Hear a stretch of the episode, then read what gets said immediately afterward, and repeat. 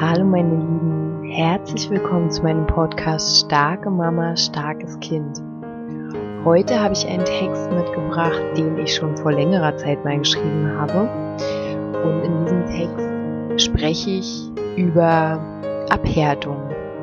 Vielleicht kennt ihr das ja als Eltern von hochsensiblen Kindern oder vielleicht kennt ihr das auch selber, dass ähm, euch Menschen, die nichts mit diesem Thema am Hut haben oder die das vielleicht für sich selber noch gar nicht erkannt haben, dass die euch sagen, ähm, wenn ihr eure Kinder, wenn ihr ein bisschen mehr Einfluss auf eure Kinder nehmen würdet, dann wären die ja ganz anders, dann wären die normal und nicht so seltsam. Ja, dieses Thema treibt mich ähm, ja relativ regelmäßig so ein bisschen äh, zu Weißglut. Auf jeden Fall spreche ich in diesem Text jetzt über all die Gedanken, die ich ähm, in so einem Moment hatte, in dem mir das mal wieder gesagt wurde, hm, dass ich die Bedürfnisse meiner Tochter vielleicht äh, ja nicht so ernst nehmen sollte oder dass die nicht richtig sind oder dass die veränderbar seien. Und mich würde sehr interessieren, ähm, was ihr denn zu diesem Thema sagt, ihr damit Erfahrungen habt, wie ihr damit umgeht. Ähm, kann man hochsensible Wahrnehmung abhärten? Und warum kommt man eigentlich auf die Idee, dass man ähm, bestimmte Bedürfnisse äh, ja normalisieren sollte. Das heißt, äh, so mh, mm, ja beeinflussen, dass sie der Norm entsprechen. Also warum kommt man eigentlich auf so eine Idee? So und ähm, ja, ich habe mal wieder einen sehr emotionalen Text dazu verfasst. genau, also falls ihr Lust habt zu kommentieren, ich wollte schon sehr lange mal sagen, dass es diesen Podcast bei YouTube gibt, dass es den bei Spotify und bei ähm, iTunes, genau so heißt, gibt.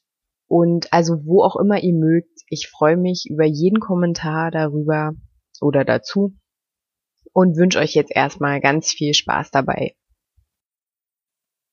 Hochsensibilität und Abhärtung? Ich glaube, der erste bewusste Punkt auf meinem Weg zur bekennenden Hochsensiblen und Mama eines hochsensiblen Kindes passierte im Frühjahr 2017. Ich war mit meinem Barfußkind in der Innenstadt, weil ich dort einen Zahnarzttermin hatte. Während ich für eine Stunde beim Arzt verschwand, wurde meine Tochter im naheliegenden Kindercafé von ihrem Vater betreut. Dieses Kindercafé ist für mich Stopp. Dieses Kindercafé ist für mich persönlich viel zu viel. Es ist laut, so wie es in den meisten Kindercafés ist, wenn die Kinder übereinander fallen, durcheinander rollen, brutzeln, wirbeln und einfach spielen. Es ist bunt bzw. grell. Der Spielraum ist nämlich abwechselnd in Rot und Grün gestrichen. Der, der sich das ausgedacht hat, ist definitiv nicht hochsensibel. Der Raum ist unübersichtlich, denn zwischen den Tischen und Bänken, wo die Großen essen und plaudern, steht eine Rutsche und Spielzeug. Totales Durcheinander. Soweit zu meiner subjektiven Beschreibung des Ortes. Da es regnete, musste meine Tochter also da rein.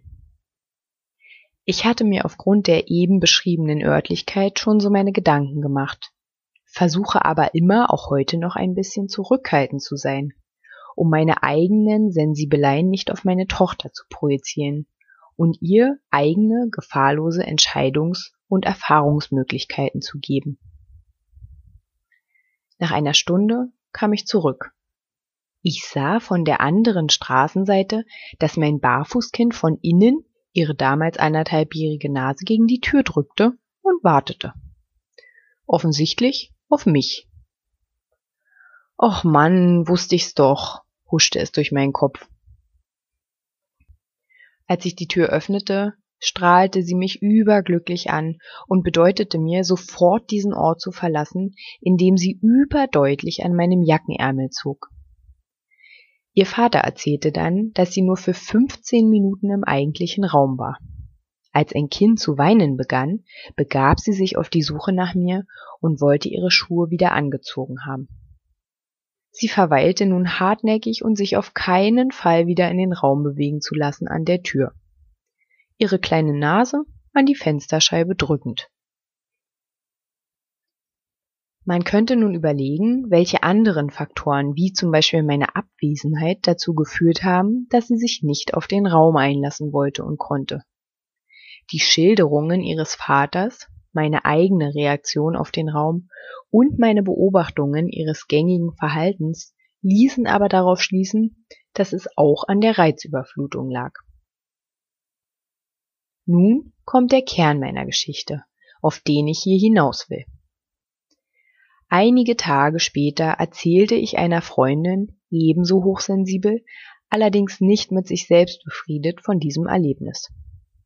Sie sagte daraufhin, wenn du da wohnen würdest, dann würde sie sich daran gewöhnen und wie alle da auch spielen.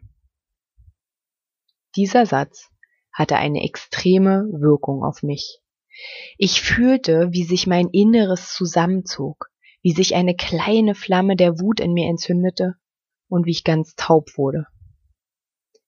Ich entgegnete irgendwas Ruppiges, Distanziertes, wie, dass sie das ja gar nicht einschätzen könne.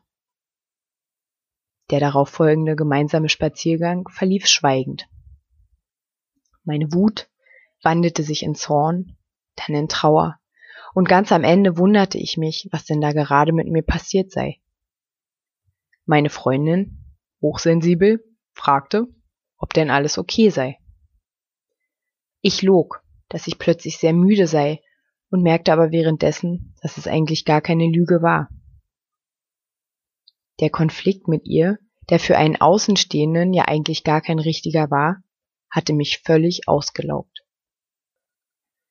Aber er hatte mir etwas Wichtiges gezeigt, das mir einige Tage später bewusst werden sollte. Ich war so überrascht von der Intensität meiner Reaktion, dass ich mit zwei anderen Freunden darüber sprach, um die Situation für mich zu klären. Ich bemerkte, dass meine Wut und die darunterliegende Trauer zuerst einmal davon kamen, dass wir Hochsensiblen niemals richtig sind. Niemand sieht uns und akzeptiert uns. Zumindest ist das unser Gefühl, manchmal sogar unser Lebensgefühl. Weltschmerz eben. Weil es uns immer wieder so gespiegelt wird, als gäbe es an uns und unserem Verhalten und unserer Wahrnehmung immer etwas zu optimieren, anzupassen, was noch umgewöhnt werden muss. Und sogar Hochsensible untereinander verurteilen sich so. Sie verurteilen sich selbst so hart. Das schmerzte mich. Ich hatte plötzlich Mitgefühl mit meiner Freundin, die scheinbar ihr eigenes Nicht-Okay-Sein und den Kampf dagegen auf mein geliebtes Barfußkind projiziert hatte. Der zweite Punkt war, dass in mir wo etwas angetriggert wurde, was mir sagte, du bist schuld daran, dass deine Tochter nicht klarkommt. Du müsstest sie einfach mehr fordern. Dann würde sie normal werden, so wie alle Kinder. Dieser Punkt verbindet sich eigentlich mit dem davor genannten. Ich bin nicht richtig und jetzt ist es meine Tochter auch nicht. Ich müsse mal ein bisschen härter sein, nicht so sensibel. Und das sagt sogar eine Hochsensible und Freundin zu mir. Ich kenne es vom Rest der Welt. Aber wenn wir sogar untereinander so sind, dann stimmt es doch. Ich bin allein. Falsch. Niemand fühlt wie ich. Ich war also total in meinem alten, schon verrosteten Glaubenssatzkarussell angekommen. Der letzte Punkt war, dass ich meine Tochter daran gewöhnen sollte, weil ihre Empfindung nicht wünschenswert sei oder so wie die der anderen Kinder. Dass man Hochsensible abhärten müsse, dass darin eine positive Chance für Entwicklung gesehen wird. Für mich ist diese Haltung so schlimm. Es wäre für mich Körper- und Seelenverletzung, wenn ich mein Barfußkind an einen Ort zwingen würde, oder in Situationen, wo sie sich offensichtlich nicht wohlfühlt. Wenn ich es nicht nur aus ihrem Verhalten beobachte und ableite, sondern sie es mir sogar sagt. Muss jedes Kind dieses Kindercafé mögen?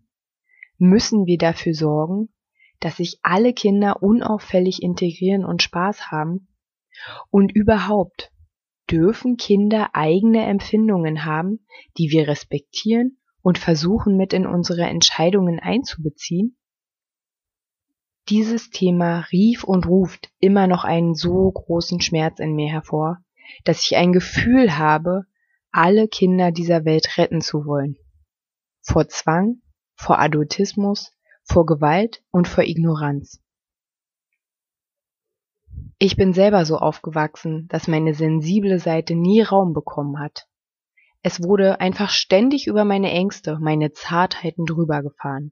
Und dann nochmal und nochmal. Das ist unter anderem der Grund, warum ich dies auf keinen Fall meinem Barfußkind antun will. Ich möchte ihre Gefühle ernst nehmen. Ich weiß nämlich aus meiner Erfahrung, dass man tatsächlich abhärten kann. Aber es ist am Ende nur ein Abhärten. Das bedeutet, eine große Schale um sich und sein reiches, buntes Innenleben zu bauen. Und noch eine und noch eine und noch eine. Und dann aushalten. Immer flacher atmen. Dauergestresst sein. Habt ihr auch einen sehr hohen Puls? Kennt ihr das? Immer angespannt sein. Die Schultern hoch und den Nacken einziehen. Nichts mehr von innen nach außen lassen. Manchmal auch nichts mehr von außen nach innen.